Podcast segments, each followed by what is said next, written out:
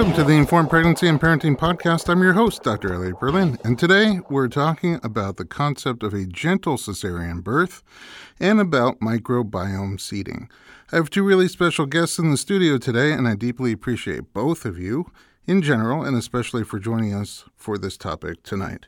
You may recognize Dr. Emiliano Chavira from our episodes called Breech 101. Hi. Hey, welcome back. And preterm labor. Dr. Chavira is an obstetrician and maternal fetal medicine specialist. Welcome back to the program. It's great to be back. Also, tonight, we have two guests in one. Candace is expecting her first baby and due in about a month. Candace found out a few weeks back that her baby is in a breech position and so far hasn't budged. Uh, Candace had planned for an all natural birth, but now is having to give thought to a cesarean birth if your baby stays breech. Thank you for joining us tonight. Thank you for having me. So, how long ago did you find out your baby was breech? Um, two weeks. Yeah, 34 weeks, and I'm 36 weeks now. And what kinds of things have you done to try to change that? Oh, so many different things. Um, working with you, of course, acupuncture, moxibustion, standing on my head for half of the day, mm, drinking a ton of water. I'm trying it all, and I potentially will be doing a version in a week as well. The external cephalic version? Yes. Okay, so what kind of birth? I mean, w- now your choices may become more limited. Mm-hmm. I always, it's funny to say that with Dr. Chavira here because he's one of the last Mohicans who still delivers breech babies vaginally um, around here. But um, if your choices do become limited, you'll you, you may be looking at a cesarean birth, right? That's correct. And um, I know for you, that's not what you were planning for. What was your original plan? My original plan, being someone, I was trying not to plan too much. It was like, go with the flow. The only thing I don't want is a cesarean. That was Uh-huh. basically it. I wanted to go as natural as possible. I was open to an epidural. I wasn't like going to tell myself, no matter what, you can't do an epidural, but I wanted to try doing it without. I just really didn't want a cesarean, to How be come? honest. Why? Mm, well, I'm fearful of surgery, the recovery, the pain. And then, secondly, I wanted to have almost like a spiritual experience with birthing a child. I only planned to have one. And I just, I'm, I'm a natural girl. I do everything holistically and naturally. So I just felt really comfortable doing that. It's a great birth plan. Which one? Her birth plan. Spiritual and natural? Yeah, everything she said. It's a great birth plan. Yeah, except her birth plan only had one rule, which was no cesarean. Except it's completely potentially out the on its window. head, which is all parenthood, I think. This is what So- everyone keeps telling me. Oh, you're just your baby girl is just preparing you for what parenting's going to be like, and I've been getting that that line in one form or another. Have you ever had surgery? No, I've only had my wisdom teeth out. That's as far as surgery's gone Hmm. for me. How was that? Well, they put me under, so it wasn't Oh, just the thought of being awake and the whole thing and being strapped down and I don't know. Okay. I faint when I get my blood taken, put it that way. do you really? You, I do. oh, um, no, I thought I was the only one, so I feel better now. uh, so this great. is a big hurdle for me. Actually, it's probably not as startling when you faint when you get your blood taken, Mm-hmm. but when the like big hairy man comes in and sits down, and I'm like, okay, okay, go gentle on me, and then I get all woozy on it. It Right. just feels a little worse. it's like that time my wife bought me professional hockey skates because they were on sale for like 80% off. And then I went to ice skate for the first time. and everybody thought, oh, that guy's going to be a great skater. And I'm clinging onto the wall for dear life. Anyway, um, I think that uh, it's you came on a great night because Dr. Chavira is here. And the, the title for tonight is Gentle Cesarean. Yeah. And traditionally, cesarean section or cesarean birth was two things happening at the same time. There is a surgical procedure going on, and there is a birth going on.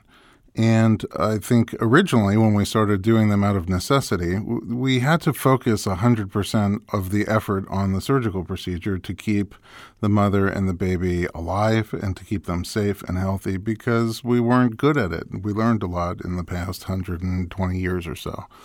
Uh, but now that it's sort of down to a science, it's possible to shift some of that attention and focus, some of that spotlight from the surgical procedure to the simultaneously occurring birth, which you said you wanted a spiritual experience. And I, I have the sense that you can still have a, it is a very sacred, beautiful moment when your baby comes into the world, whether it's an inch higher or an inch lower. Mm. And I think that there's a lot you can do to uh, shine the spotlight on that sacred moment and not miss out on that moment. So, I would like to talk to Dr. Chavira a little bit, just procedurally. What are the steps of the cesarean in general? And then maybe we can talk about how it can be made more gentle or more sacred. Um, sure. Uh, so, let's pretend that um, we're not talking about um, a real serious emergency that's you know sometimes done very very quickly. Let's say this is either a planned cesarean or maybe in in labor something just not going well and we're deciding to go ahead and do the cesarean at that, time, that, that, that time, but not necessarily, you know, super huge emergency. So what usually would happen is you would have a conversation with the OB about uh, you know the reason for doing the C-section, and and uh, they they run over some of the general risks related to uh, surgery, and they they talk about the anesthesia, which you may or may not have already. So if you're, let's say you're in labor and you don't have an epidural, um, then they might talk about giving you a, a, a spinal, uh, which is uh, a one-shot um, injection in in the back that puts you numb, let's say from the rib cage down from the belly button down. Or you may already have the epidural in place and you are using that in labor, and that epidural can be used for the cesarean as well. So you kind of you have these conversations usually in the labor room. Uh, most of the time, you have one family member or friend or somebody is going to uh, come into the OR with you. They uh, most uh, you know hospitals and ORs allow one person. So the mom will usually go in first together with the anesthesiologist, and they uh, they um, they sit you on the table and they take care of the anesthesia part of it. So maybe they need to place the spinal, or if you already have the epidural, they give you an extra dose uh, to really numb you up for the C-section. Mm-hmm. They connect you to all the monitors and stuff. Uh, so this is to keep an eye on mom's vital signs. So they connect you to an EKG and a pulse oximeter and maybe give you a little oxygen through a face mask and kind of get you all ready to go. Um, then uh, they have you lay down on the operating table, and um, some places will kind of strap your arms down, some won't. I, I, think that really the concept is just to keep you from touching the the sterile, sterile field. Yeah. Uh, that that's something I think that could be optional. Then they prepare the belly. So there's these different uh, special soaps that are used to to try to sterilize the skin. So they wash off the belly and then they put the drapes on to, to cover everything up. Historically, these drapes are usually um, not clear. They tend to be, um, you know, like a blue color, and so you actually, when you're, you know, your head and shoulders are above the drape, and you can't see anything, you know, going on below. So you don't see the surgery, you don't see the cutting, you also don't see the the birth of the baby. Uh, so they get that all set up. Is the purpose of that drape so you don't see what's happening? Pro- Probably in part. Uh, uh, um, the principal purpose of it is to protect the sterile field. Mm-hmm. You know, to create a sterile field so that you know we don't get infection at the at the site of the incision. Okay. but there's infection. probably a secondary, you know, role of, um, you know, minimizing people seeing what's going on during the surgery. The assumption being that you know, people are going to freak out. And, you know, maybe that's a correct assumption or maybe that's a wrong assumption. Um, well, Candace, are, are you are you more worried about what you might see or what you might feel? Mm, We're both. It depends. If I if I was able to feel something when I shouldn't be, then that would be terrifying. But my fear is if I see something that's over the top or traumatic that I'm gonna faint. Mm-hmm. That's one of my big fears, and or oh. I'll like go into like some convulsion or something. And basically kind of drop the ball on the whole situation. I'm afraid I'm not going to be able to handle it. That's one way I could describe it. Okay. So maybe not seeing it's probably good for some people. Oh, Sure. for sure. Not seeing it's good for some people, and other people really want to see it. And I think Yeah. it'll be better for them to see it. Yeah. Yeah. All right. So there's a, a drape in place. So they put the drape, and then uh, usually we do uh, w- uh, one final test to make sure this the skin is completely numb. How do you do that? Uh, either you take a clamp or a pincher and you just Give pinch the living daylights out of the skin, and we listen for a scream. Okay.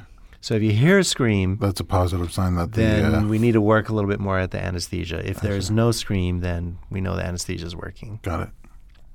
Uh, so once we've um, uh, you know assured that the, that the anesthesia is working well, that's usually when they bring the partner in. We're just about ready to start. There's these days there's also timeout procedures. So the OR team will talk about um, you know who uh, this person is that we're doing surgery on. They'll go over their you know date of birth, medical record number, what the planned procedure is, all the details about you know her specific case, so that everybody's you know on board and up to date and has all the correct information. Uh, trying to minimize you know surgical errors and so forth. How long are you alone?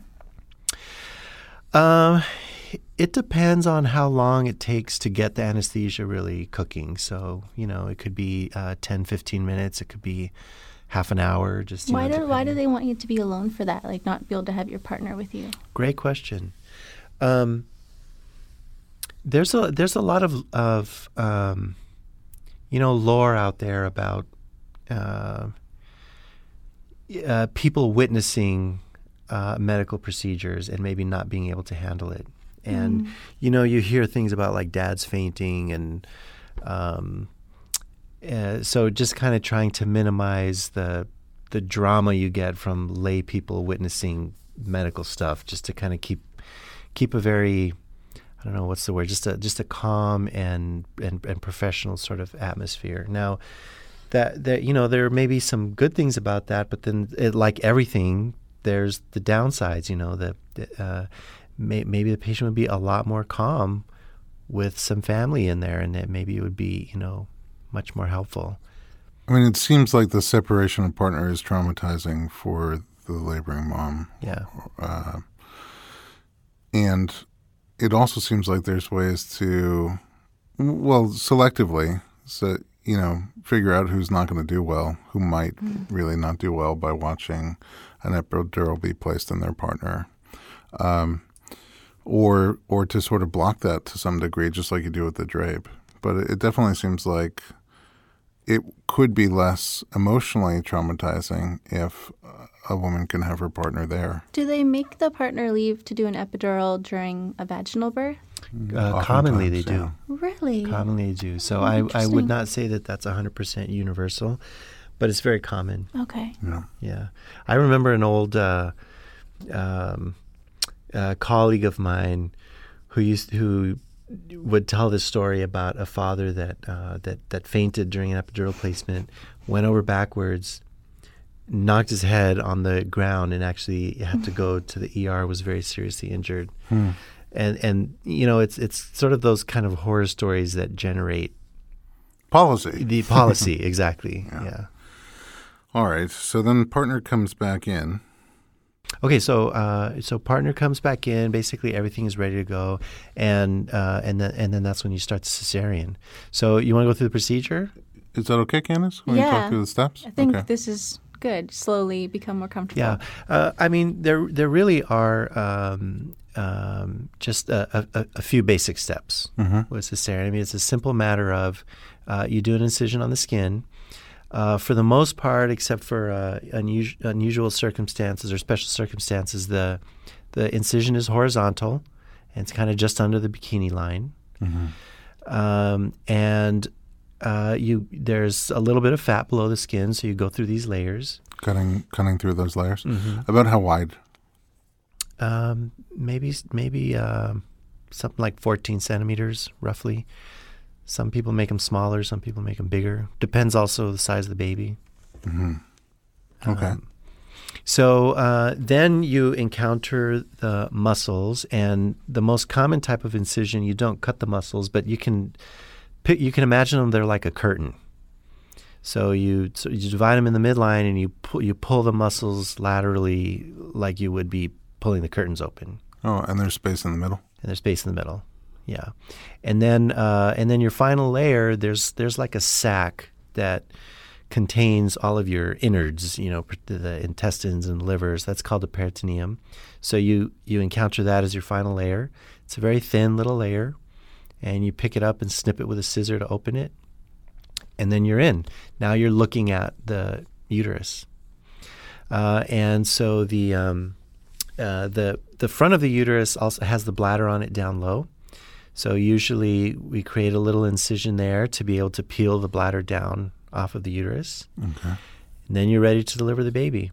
You take a scalpel and do another horizontal incision down low on the uterus. This is the most uh, common incision done on the uterus. There's other types of incisions, but they're used in you know special circumstances. So for your routine C-section, you'll have this low transverse incision, and usually the right below that is uh, baby's head or face. Okay. So that you reach a hand into the incision and you really wrap around the baby's head and lift the head up into the incision so that it can start popping through. How how do you know you're not cutting the baby?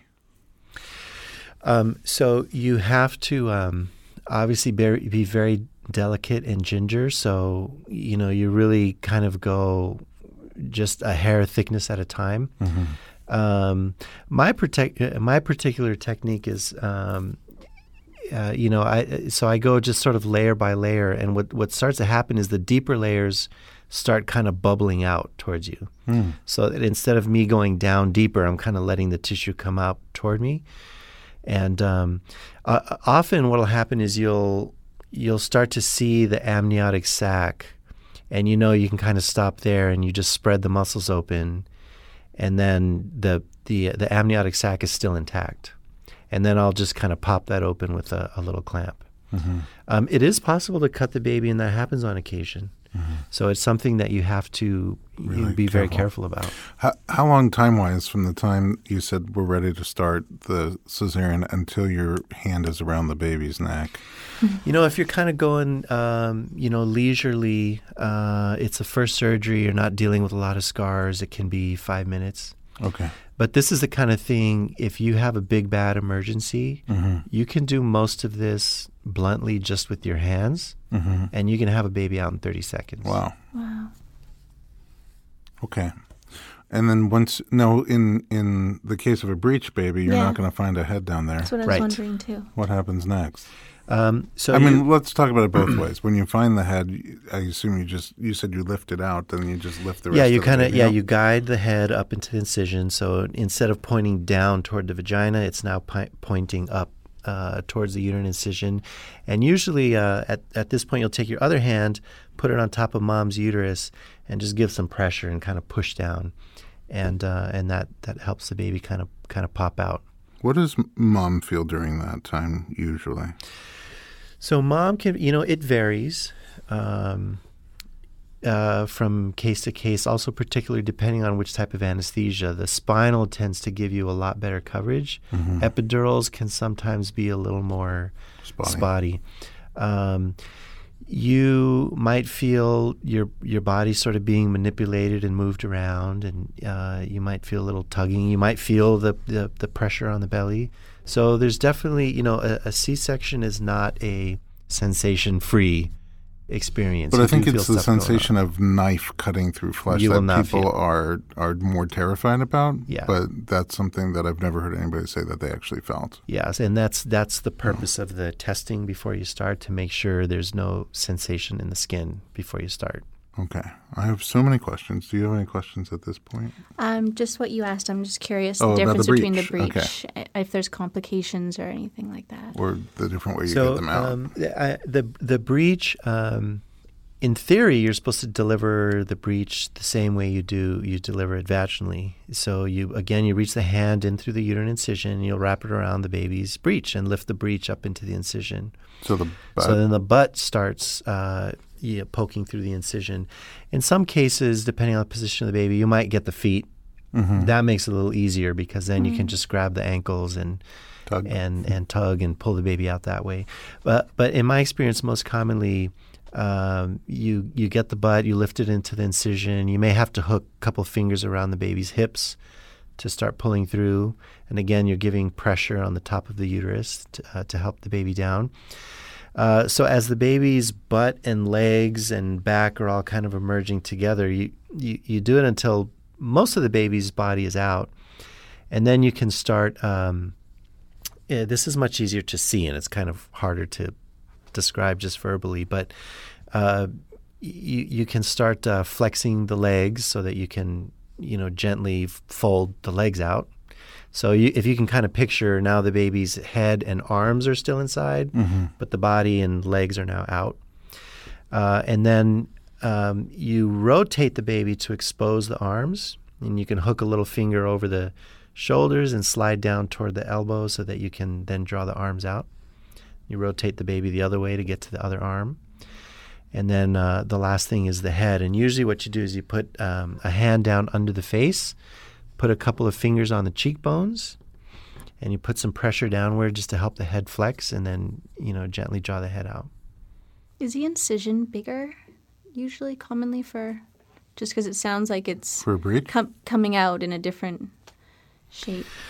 Um, you know, each individual surgeon um, will have their own preferences, um, but I, I don't know that you need to make the incision bigger because you're removing the same baby.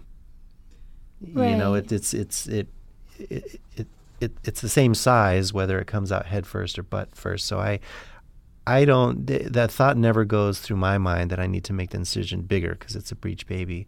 Uh, other people might have that thought. You know, I couldn't speak for everybody. Um, just briefly, because soon we'll start talking about how we can make this all a little more gentle. But uh, what happens after that in terms of the rest of the surgical portion of things? Okay, so the old school way is um, the uh, there's a pediatric team there present in the room. So after the baby is born, uh, there's immediate cord clamping, and um, the baby's passed off to the, the the team of pediatric staff that's there in the room. So that could be anybody from a pediatrician to respiratory therapist to maybe even a neonatologist, but but whoever the team is in the hospital and they take the baby over to the baby warmer and they start you know, doing suction and getting fluids out of the mouth and checking on the baby's heart rate and then they end up doing a whole full physical exam and you know looking for any kind of anomalies and checking the hips and uh, taking taking their um, their good old sweet time with the baby. Um, so there's a period of separation between mom and baby that I think you know historically uh, within the maternity care system, this n- has not really been thought to be a thing or an issue or or or a problem. Uh, they'll wrap up the baby and kind of bring over to mom, and you get to kiss the baby on the cheek and you know meet the baby for a second, and then they'll take the baby somewhere. Maybe it was a nursery, or maybe they go to the recovery room. Historically, uh, you know, after C-section, there's been a substantial separation between you know mom and baby, and that could be half an hour, it could be a couple of hours, it could be you know a, a prolonged period of time. What's happening with her during that time? What do you still have to do Uh, so then you have to remove the placenta, and then manually? um, you take it out. There's different ways to do it. Some people actually just reach in and grab it and yank it out. Uh, some people wait for the uterus to clamp down a little bit with, um, you know, some tension on the cord and kind of let the uterus uh, deliver the placenta. So there's different, different people have different styles. Uh, and then you need to sew up the um, the uterine incision and uh, and close up the uh, abdominal wall. How long does that take? So that'll take, you know, a routine first C section can all be done uh, not unreasonably somewhere like 20 to 30 minutes, Oh, from start to finish, start to finish. and you're out playing golf. yeah. What um, I we're gonna go to a break and then come back and talk about the gentle portion of this and the and the, and the microbiome seeding. But um, once we have you here, are there things that you do should uh, should a mom be thinking about having more babies down the road and wanting to set herself up for vaginal birth after cesarean, are there things that you can do to specifically promote that, make make that make her more suitable for that? The the major thing is um, that people talk about is when you close a uterine incision, uh, a one layer closure versus two layer of stitching closure of stitching. Yeah, and um, there are some.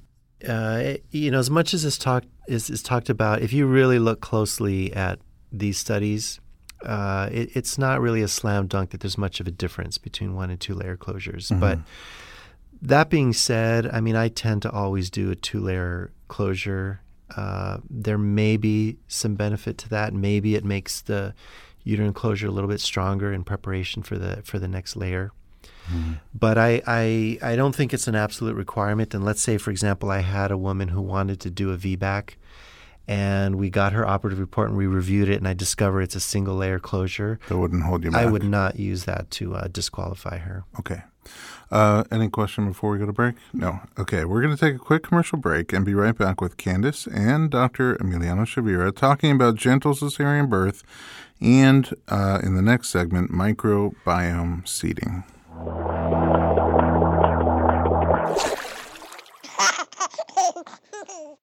Hey everyone, it's Dr. Berlin, and I want to talk to you about something that is close to my heart. Literally, omega 3. It's a crucial nutrient that's sadly overlooked. With 95% of women deficient, Needed, the supplement brand I trust, created their brand new omega 3 soft gels. Designed by perinatal experts, they support you and your baby's well being from fertility to pregnancy and beyond. Unlike other brands, Needed's omega 3 is sustainable, pesticide free, and third party tested for purity. Plus, my favorite, it has a milder taste and smell, perfect for sensitive mamas.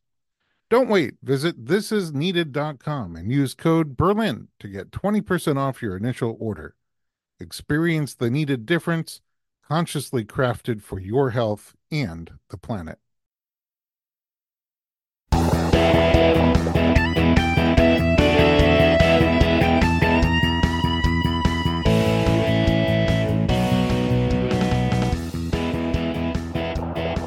Welcome back to the Informed Pregnancy and Parenting Podcast. I'm your host, Dr. Elliot Berlin, and we are continuing our discussion of gentle cesarean birth and microbiome seeding with our guests, Imminently Due Mama Candace and Dr. Emiliano Chavira.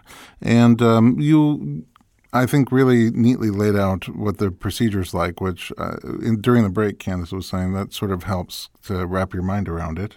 Uh, for you. But then you said your other thing is like, what about naturally there are things that take place that during childbirth that promote the health of the baby. Mm-hmm. uh, and what happens when those aren't there? Um, what can you do to help your baby stay just as healthy? And then the other thing that we were going to talk about is how can we take that clinical model of cesarean? What kind of things can you do to to create what candace called a, a spiritual experience in childbirth uh, even though it's a, it's a cesarean birth yeah, you know, there's uh, it, pe- people are really um, thinking about this a lot these days, and some people are going way beyond thinking and, and changing the way we do cesarean deliveries. And I think each one of those steps along the way, you can think about it um, and find new approaches. You know, beginning with you know how you consent. There there are ways to make it you know really scary and horrible, and there's ways to be you know very reassuring about it. When you go into the room uh, whether we uh, separate the woman from her support team. Mm-hmm. Uh, that's something we have historically done. I think that's something that we really can give some thought to. Maybe that can be done differently. And in, in, in the changing cases. climate, I see it seems to be up to the anesthesiologist, though. Yeah. I was okay. going to ask are there exceptions if you say, you know, I faint every time I get my blood taken, it might be better? There's less likelihood of my partner fainting yeah. you know, something like that. Yeah. Less less likelihood of either of you fainting if you can stay together. That's right. Yeah. Yes. And I, I do see them allow that from time to time. Okay. So it's a conversation. And also the I've requested to have my doula come in, uh, in not during the anesthesia if that's what they're saying, but just you said only one person is typically allowed in. Yeah, Is there typically that's the exceptions to rule. that? I know well? I've I've seen a couple of exceptions to that too in a you know in something that's a non-emergency cesarean, right. but it also seems to be up to the anesthesiologist who's Yeah. who's allowed to come in there. Yeah, uh, they they they control a lot of what goes in goes on in in ORs, and uh, it's really hard. I I could not speak on behalf of another hospital or Mm, you know another surgical team. So that would be something that that you or anybody listening would have to basically, you know. Um, Speak with their specific team. You're at But- multiple hospitals. Do some of your hospitals allow? They, you know, they they vary. So there's some hospitals I work in that are much more traditional, and there's some that are more, um, you know, accepting of you know different approaches. And it it kind of gets to, um, you know, the the issue of protocols and and policies in hospitals and. Uh, the practice of medicine is becoming increasingly, you know, regimented and protocolized, and you know everything's surrounded by policies. Now there is uh, an element of that which is, I think, critical and essential and very important to making things safer and better. And I I believe in in protocols. And if you want to do some really interesting reading, there's a there's a there's a book by Atul Gawande called The Checklist Manifesto, which is just an, uh, a fascinating uh, discussion of you know the use of protocols. At the same time, the downside of protocols is if everybody becomes robotic and nobody thinks and nothing is individualized and the the the human being in question is no longer treated as a human being but is sort of the next widget on the uh, on the assembly line. And there's there's there's a danger in that and there's a downside in that. And there's also it's very dehumanizing. And so I think what we have to learn to do in medicine is to appropriately apply protocols where they're doing a lot of good and generating you know good outcomes and generating safety and then on the other side keep our humanity and individualize things and make exceptions when exceptions are appropriate Flexibility, it's and flexibility. So we, we have to learn how to apply this, you know, um, artfully. Um, other things during during the cesarean that come up that our patients bring up all the time. You mentioned hand strapping that sometimes your arms and legs are strapped down, and I see some some facilities do it and some don't. But our patients definitely report back that if even one hand, but especially both, are free, it's a much different experience than if they're totally strapped down. Yeah. Um, when you're doing a cesarean, you know, I don't know what you were planning, Candace, about uh, delayed cord clamping or not delayed cord clamping, or if you had We're given gonna, it thought. yeah, we wanted to delay. Can you do? th- You did you say you can do that with the You, you cesarean? absolutely can do cord clamping during cesarean. and Delay it. Delayed cord clamping. Yeah. Uh, that that's been looked at, and you know the the concern from the traditional obstetrician is while I'm delaying the cord clamping. Meanwhile, the incision that I've made in the uterus is bleeding and bleeding, and, and this is going to be dangerous for the mom. That's the that's a theoretical concern. Uh, but it turns out, you know, they've done studies on this, and when you do delayed cord clamping, uh, it doesn't really seem to generate any adverse effects on the mom. It doesn't, uh, you know, increase blood loss. It doesn't increase the frequency of transfusions. So it appears to be a safe thing to do. Well, you're talking about a in couple of general. minutes delay. It's not like we're going to delay it for half an Mm-hmm. hour. Yeah, I mean the the bu- the bulk of the benefit of the transfusion in most babies is going to happen in a minute. hmm So uh, you know, if you have a policy of delaying a cord clamp for one minute after the the birth, you're going to give the bulk of the benefits of delayed cord clamping to those babies without you know putting the mom at any any significant risk. Yeah, and the benefit we're talking about is blood from the placenta moving into Going the to baby. the baby, yeah. Um, the clear screen you mentioned that for a mom who wants to be more involved and see the birth, that she could um, potentially ask for a clear screen, a clear drape. Uh, of course, sometimes with a vaginal birth, moms don't want to see what's happening either. So it's just Right. individual choice. Yeah, what their needs are. But you know, I I, I think um, there's there are all kinds of permutations of of this. So um, in some cases, they have a traditional blue drape. And what teams have done is just lowered the drape so that the mom can see the baby being born, hmm and that's been something that that uh, you know a lot of moms have really enjoyed. And then they've invented these clear drapes so you can just see through it, so that, that, that there's no longer an obstruction.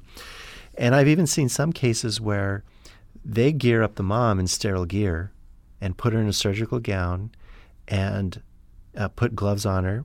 And I've seen cases where they drop the drape and mom reaches down and actually Brings her baby out. pulls Wow. the baby out of her body. I was which, wondering about that. you know, so that's uh, that's a thing that can be done easily during a vaginal birth. You know, mom can reach down and and you know deliver her own baby, um, and you know I've I've had some experiences with with that where the mother describes this as just the the most incredible thing ever, and it's something that actually uh, you know can be done in a cesarean. Now, I think at this point in time, uh, there are probably going to be very very few operating room teams that are set up to do with it, set up to do this, and are comfortable doing this. So I don't want listeners to think you can just ask for that and it's going to happen.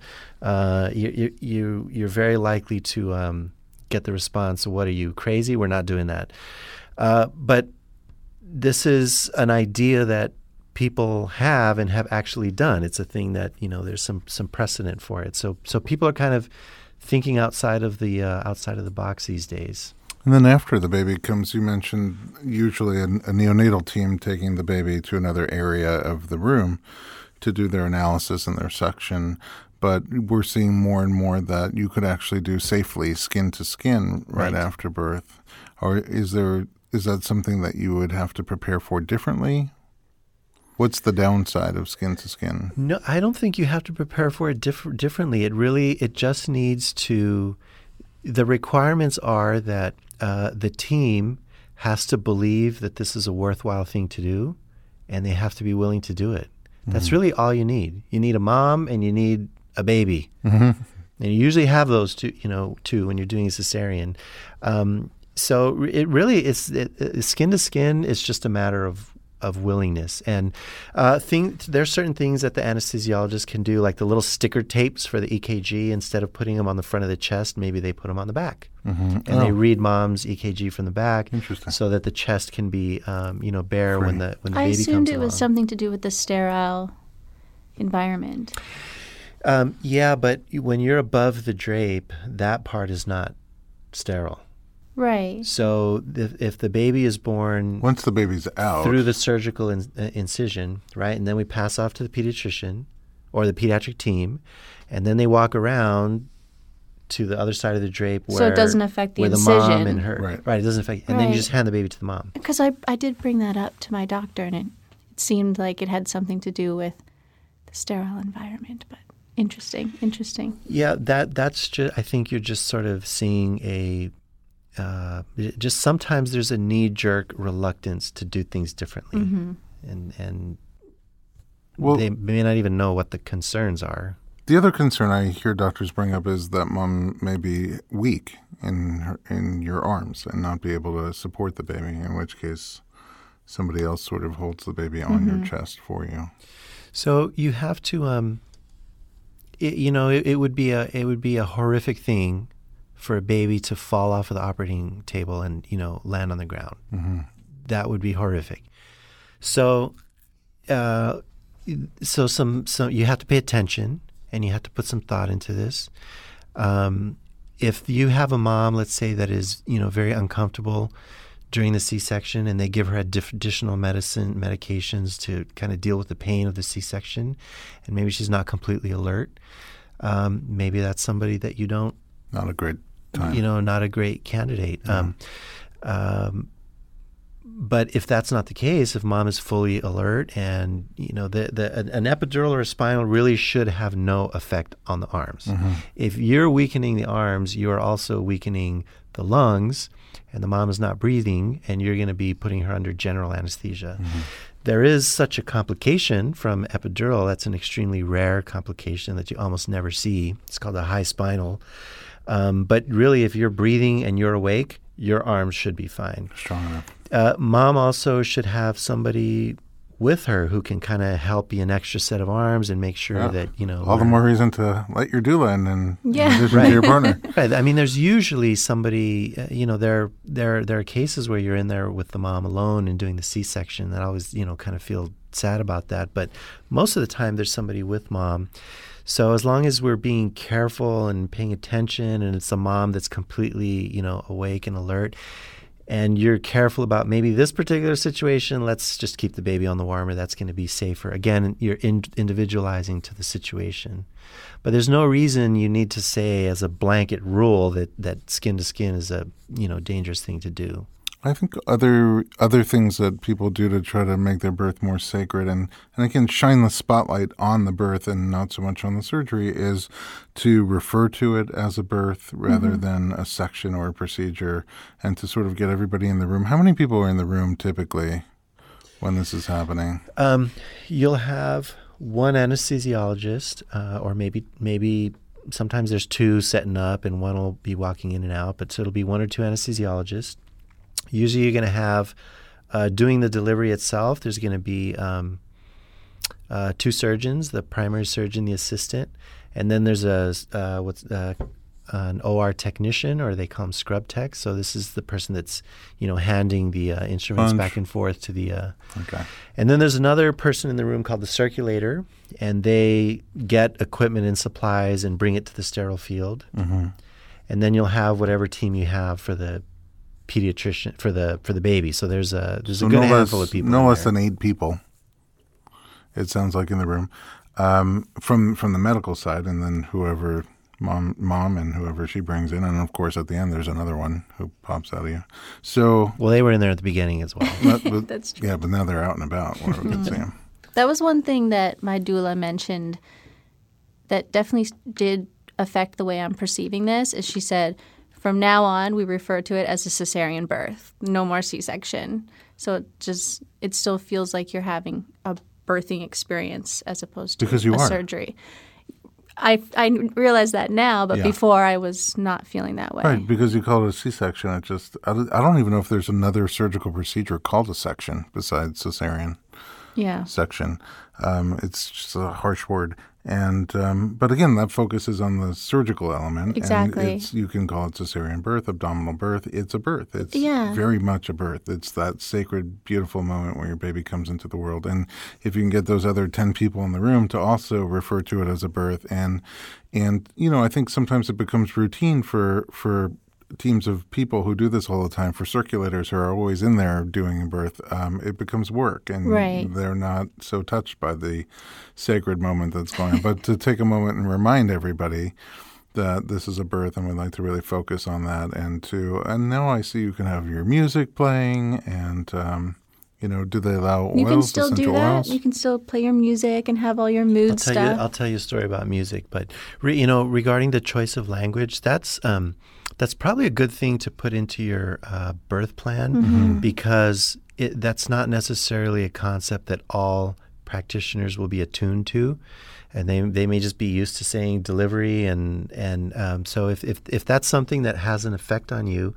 You put it in your birth plan. You know, I really wanted to, to describe my birth as a birth. So, you know, please use that word just to alert them to that, you know, you like that. Regarding the music, I, re- I remember there was a couple I took care of with the, they uh, they were having twins, and um, uh, you know I really love twin vaginal births, but they just had zero interest. I mean, really, they just wanted to do a C section, and um, but on the day of, I mean, they came in with the with the stereo, and they had chosen music, and they were going to do this like a party, and. Um, in my mind, when I remember, uh, you know, this this uh, this C-section, I, I like I have this image in my mind if there was a disco ball. I don't I don't think there was a disco ball, but I sort of remember it like there was a disco ball, and you know, it was just this really kind of fun, joyous um, event, and it was I, honestly as much as I. You know, there was a part of me that was kind of like, "Oh man, we're not, you know, doing a, a vaginal birth." It was really, uh, it was really fun and wonderful, and we, you know, uh, we still talk about this, you know, birth to this day. And that's true, I think, with vaginal birth too. It's important to point out sometimes people want a fun experience. Sometimes people want a more sacred and, and you know, and Serene quiet experience. experience, serene experience. And Having the music would be a big game changer for me when it comes to this because it just distracts your mind. I think you can have your music, and I also think if you wanted to, you just have earbuds where you're in your own little world with Oh, yeah. your music. Um, and also, I I see people bringing essential oils now, like uh, lavender and like Mm-hmm. a little washcloth that you put near your face, and you know you can close your eyes and That and makes me of really in there. happy to know that you can still do that kind of stuff. I thought all the little extras that I wanted music were music off the is pretty typical in ORs. really? Yeah, I would think that would be something that in most cases, if you talk about that, you would get the yes. Now, you you may have come across some old curmudgeon who's like, "Huh, we don't have music in our OR. I, I can't say that's impossible, Yeah. but I, I think most people would, would be very So let's accommodating bring about that that. Little great. that little Bluetooth speaker. That's great.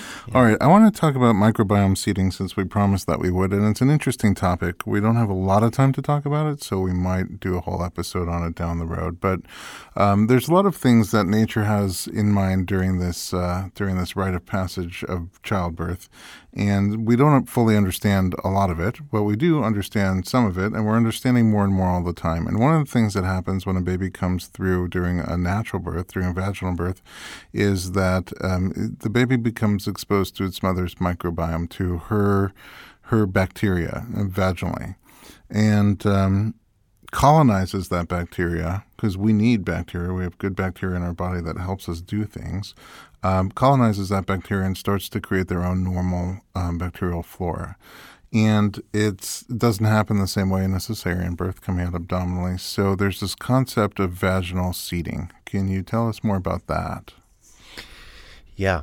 Um, so it's it's very clear that the bacteria that the baby inherits, the baby, the bacteria that ends up setting up shop, is different between babies that are born vaginally and and babies that are born by cesarean.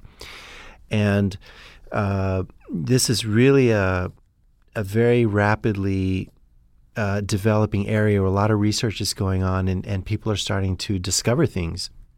So there's a lot of attention paid to the long-term health outcomes in kids that are born by cesarean versus kids that are born vaginally, and they're starting to find a little bit higher chance of certain health issues um, after cesarean birth. So these are things like, uh, you know, like like allergies, uh, rheumatologic disease. This would be things like like like lupus, inflammatory conditions. You know, juvenile arthritis.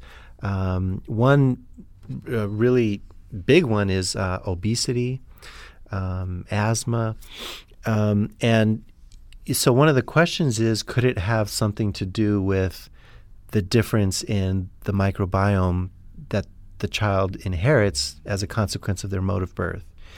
Um, and I don't think we know 100% that that's the explanation. It's probably a little piece of it, and there's probably multiple other factors.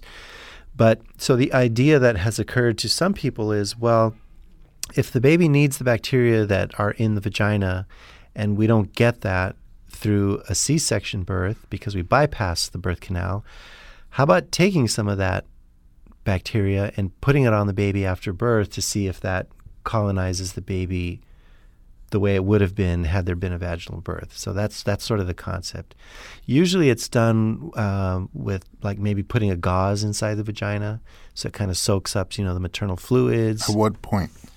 uh, before the C-section. So on the day of? Yeah. Uh, there might be a lot of different ways of doing this. It might be right before the C-section. You might even do it after the C-section. Uh, we don't really know if this works, if it's a good thing to do, and if it is, what's the optimal way of doing it. Um, Then what do you do with it afterwards? then you basically wipe down the baby with it. You don't put it in the mouth. Um, so there's not a protocol for this. Um, uh, it, it's you know what's described is kind of wiping around the baby's mouth and Oh, okay. you know on the skin. Um, Babies have other access to your microbiome also. Like there's some of your bacteria in, in in during breastfeeding, for example, that they get exposed to. yeah, It's not the only way, but um, it it's sort of a, a new concept, and I think the most important thing to understand is that we're seeing a difference in babies and the bacteria that they inherit, whether by mode of delivery, vaginal versus cesarean. But after that, it's sort of all new and mm-hmm. experimental, trying to figure out how we can give that baby more of your exposure to your, you know, to inherit yeah. your bacteria. It's fascinating. How new is this? Because I thought it was going to, uh, that was one of my main questions. Like, isn't there a way to like rub whatever all over the baby? It makes I wasn't sure if it would be yeah, silly, but uh, no, it's it, it's uh, well, it's ingenious and it makes perfect sense.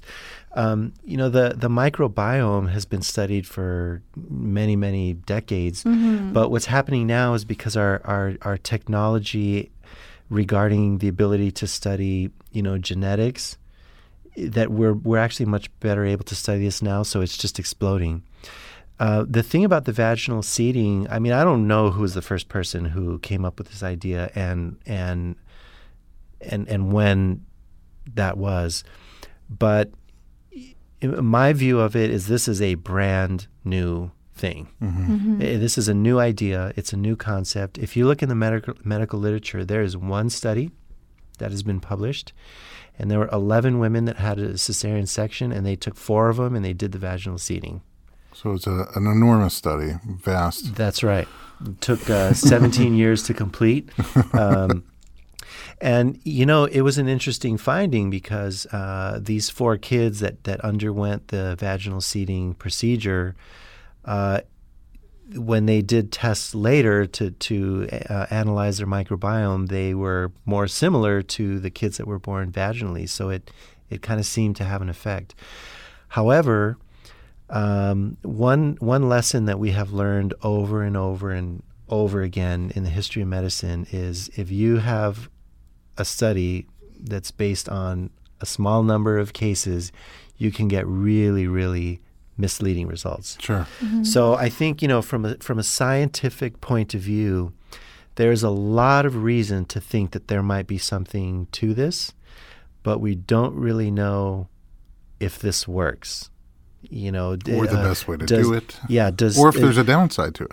Hmm. Well, yeah, yeah, absolutely. And and and so the American College of OBGYN, their official point of view is we don't recommend that people do this. And um, initially, my my first reaction to this uh, was like, oh God, I mean, ACOG just never wants anybody to do anybody. And I thought, for, for, crying out loud, like we're fine letting the mother actually pass the baby physically through the vagina, right, but, but it bothers us to, you know, to put a little swab on the baby. But um, I, you know, I. Re- thinking through it, you know, I, have been thinking about this, uh, you know, for the past few months, and then, and when you read their statement, it actually does make a lot of sense because uh, it's it's possible that doing the seeding may not actually colonize the baby the same way a vaginal birth does. Mm-hmm. And there is a potential maybe you could put pathogens on the baby, you know, like GBS or herpes or chlamydia yeah, or something. STDs. I wondered about that. STDs. So, um, so I think being fair about it, there is a potential risk, and we don't really know how beneficial it is. So I, I, I think it's fair to say we don't really have good data on this, and you know whether it's overall you know, more helpful or harmful. Something to think about, and and there is more investigation going on. So, hopefully, over time, we'll have a lot more information on how we can use this beneficially without doing harm. Um, we're at the end of our discussion. Do you have any other questions?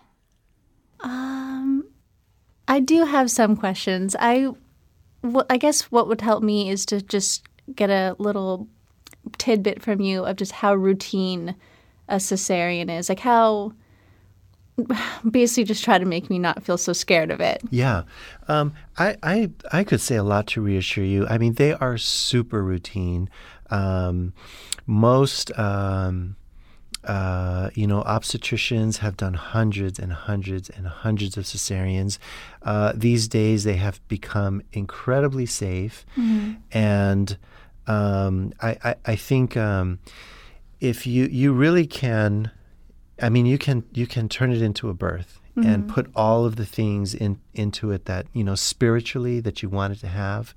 Um, you know, you can put them into birth, and as you're you know, nurturing and raising this baby, you're going to do all of the same things that you were going to do anyway. You know, you're Mm-hmm. you're you're going to be a wonderful mother, and you, the baby's going to be fine, and it's all it's it's it's going to work out. Lovely. I also think you're you're so healthy in general, like you said, you're holistic, you're natural, like you take good care of your mind and body. So I think that you're also going to recover in in a way, in a very healthy way, strong, healthy recovery afterwards. Um, I think when somebody's not in shape, like if I had had a C-section, it would be a disaster. But for you, I think I'll be just fine. The um the uh, the other thing that the the comment you made earlier on as we were talking, you know, worried about freaking out and fainting and all these things. It, it really it's a non-concern. Um, you will not faint, um, but if you did, the anesthesiologist is there to take care of it. It would be fine. Yeah. Um, once in a while, we uh, we do a C-section, and the mom is freaking out, you know, anxious and and freaking out. And you know what happens? You just you do the C-section, you you get through it. Like you're not gonna. You're, you're not going to cause a complication in the surgery. You're not going to. Oh, it's, good. It, it's it's it, that's really not a thing you need to worry about. oh, okay. That is Yeah. reassuring. Yeah. I think once you wrap your mind around it, you're going to make it awesome. Well, hopefully this little one. Should you have one? I know. My partner's like, quit talking about it. It's not going to happen. I'm No, I th- well, I mean, I think what you're doing is looking at it as there's a chance that there's always a chance it was going to happen. That's true. But you brought up something before we started recording, which is that this is strange because you know about it weeks in advance, and so mm-hmm. like, how do you wrap your mind around it then, and how do you prepare for it then? Mm-hmm. But I sort of think if you you with the homework that you're doing, and and even how relaxed you are about it now compared to a, a week ago or ten days ago, mm-hmm.